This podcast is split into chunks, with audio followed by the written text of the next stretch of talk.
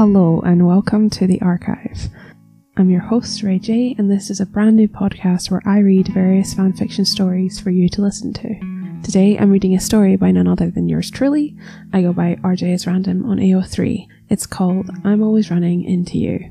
This story won the vote on the Twitter poll, so you can blame my friends on there for this. And uh, before we get started, I want to do a quick author's note. This multi chapter, medicine centric story that's the Meredith Grey and Addison Montgomery ship from Grey's Anatomy deals with topics such as canonical character death, grieving, and major character death. If that doesn't sound like something you want to listen to, then I would skip this episode. Okay, so now that that's over and done with, on with the story.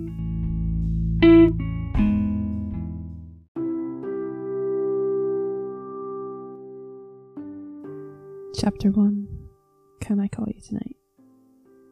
Addison Forbes Montgomery was never one to settle. Bizzy had taught her to fight for what she wanted, to always be the best, to have sharp edges and strong will. And she had been. But then Bizzy was gone and Sam was no longer a possibility. So she did it herself, as she always had to. She had been the best in her class, the top surgical resident, and then paved her way as a world class neonatal surgeon. The only hill that she wanted to climb now was motherhood. With Sam gone and any possibility of a second parent being far over the horizon, Addison decided that she would climb the mountain herself. She was more than capable and she had more than enough love. She was eggless, but that wouldn't stop her. There she was, on a sunny Sunday evening, curled up on her couch, trying desperately to wrap her head around the adoption papers she had to fill out. There were so many boxes to fill. The questions seemed endless, some of them easy, others she flitted over her final answers.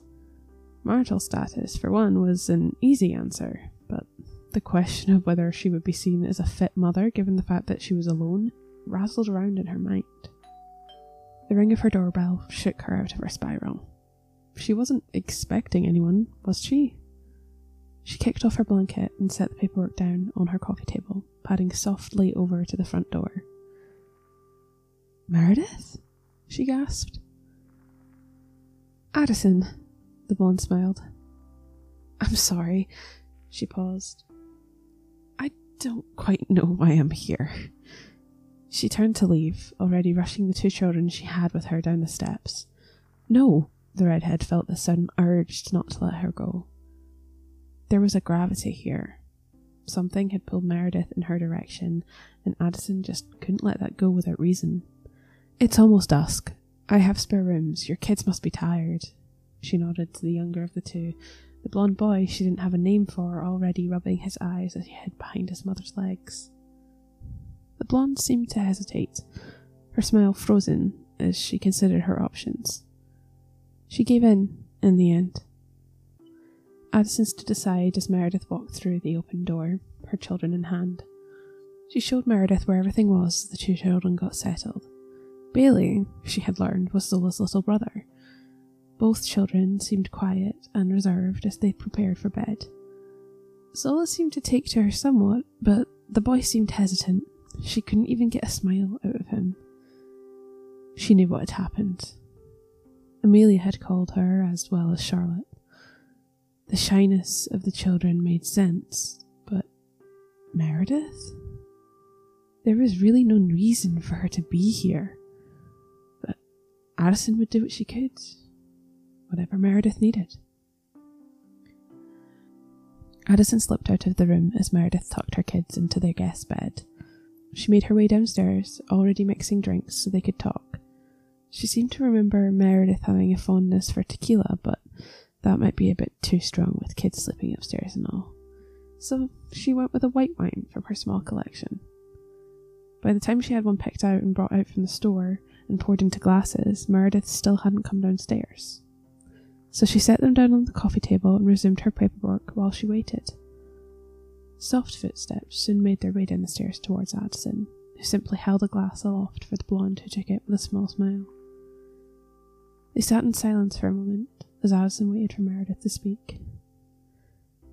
Patient? Meredith asked, nodding to the papers Addison had in her hand. No. Adoption papers, actually. Oh, Meredith smiled, the widest that Addison had seen all day.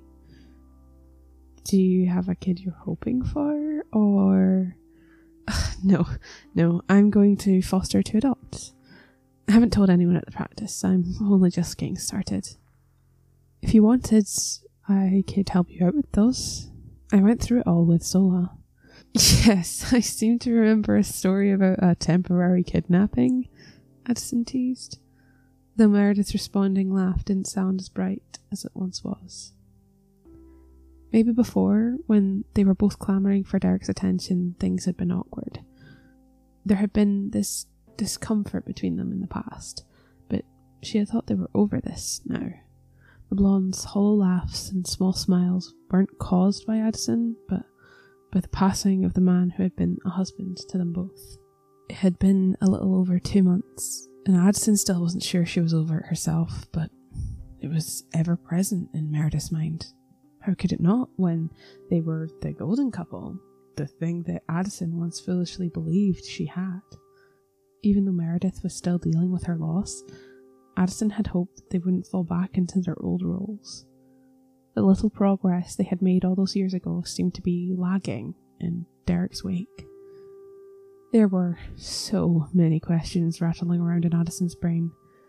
Most of them about Derek, and almost all of them seemed inappropriate to ask the grieving woman before her. Your son, she settled on. You named him after Miranda? I fell, and I had to have a C section. She did it in the middle of a blackout. I've kind of put her through the wringer.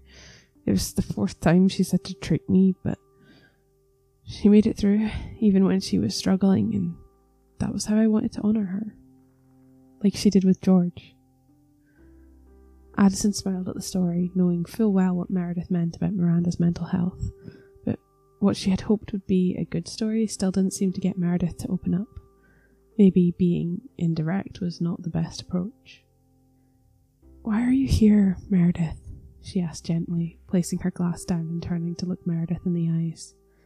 You know, with those papers, you've got to be careful with your your reference numbers. There was some trouble with Zola. Why are you here, Meredith? She tried once more, firmer this time. We can go. I don't know why we came. Well, I'll just get the kids and we'll be out of your hair. I didn't say I wanted you to leave, Addison smiled gently.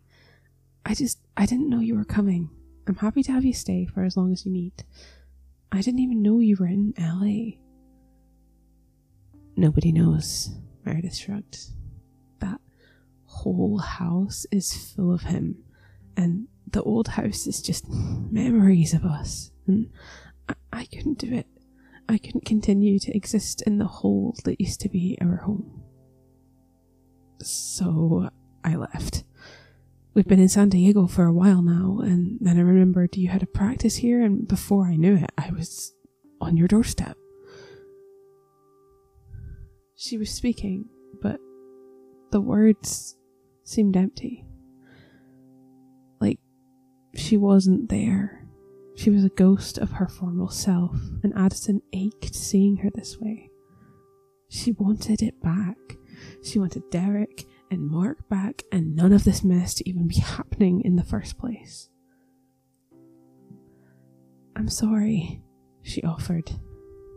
She took a sip more of her wine and continued. In any case, I'm glad you're here. It's good to know I have someone to talk to about all this adoption stuff, someone who knows what they're doing. Meredith simply nodded, nursing her wine as she sized Addison up. How have things been for you here? She prodded. What a loaded question, Addison chuckled. it's complicated, to say the least. My best friend, Naomi, she's gone all the time.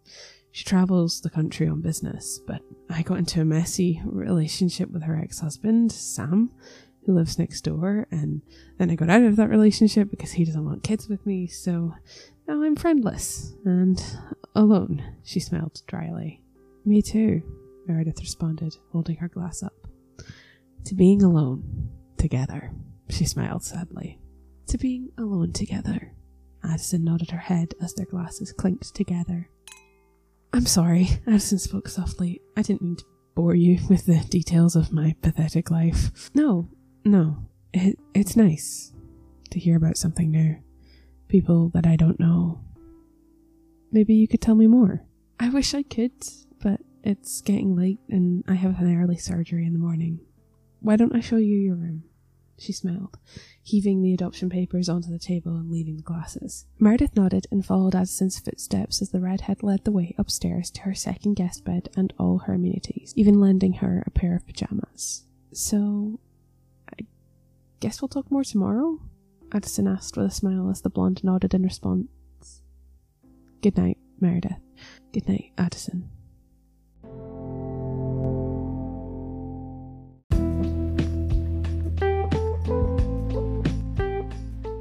And there we have it. That was the first chapter of my story, I'm Always Running Into You. And this concludes the first episode of the archive. I hope you guys really enjoyed. If you'd like to look ahead and read the story, bear in mind there's like 50,000 words up there. So you're you're getting into quite a mess. Um, it's up on my AO3 already. I think there's like over 30 chapters already. Um, if you want to be able to find that, plus all my other socials, they're all on my Linktree. That's linktree forward slash Rey J R E Y, no space, capital J.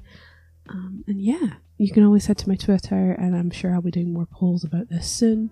Thank you for listening, and I'll see you guys again next time. Bye bye.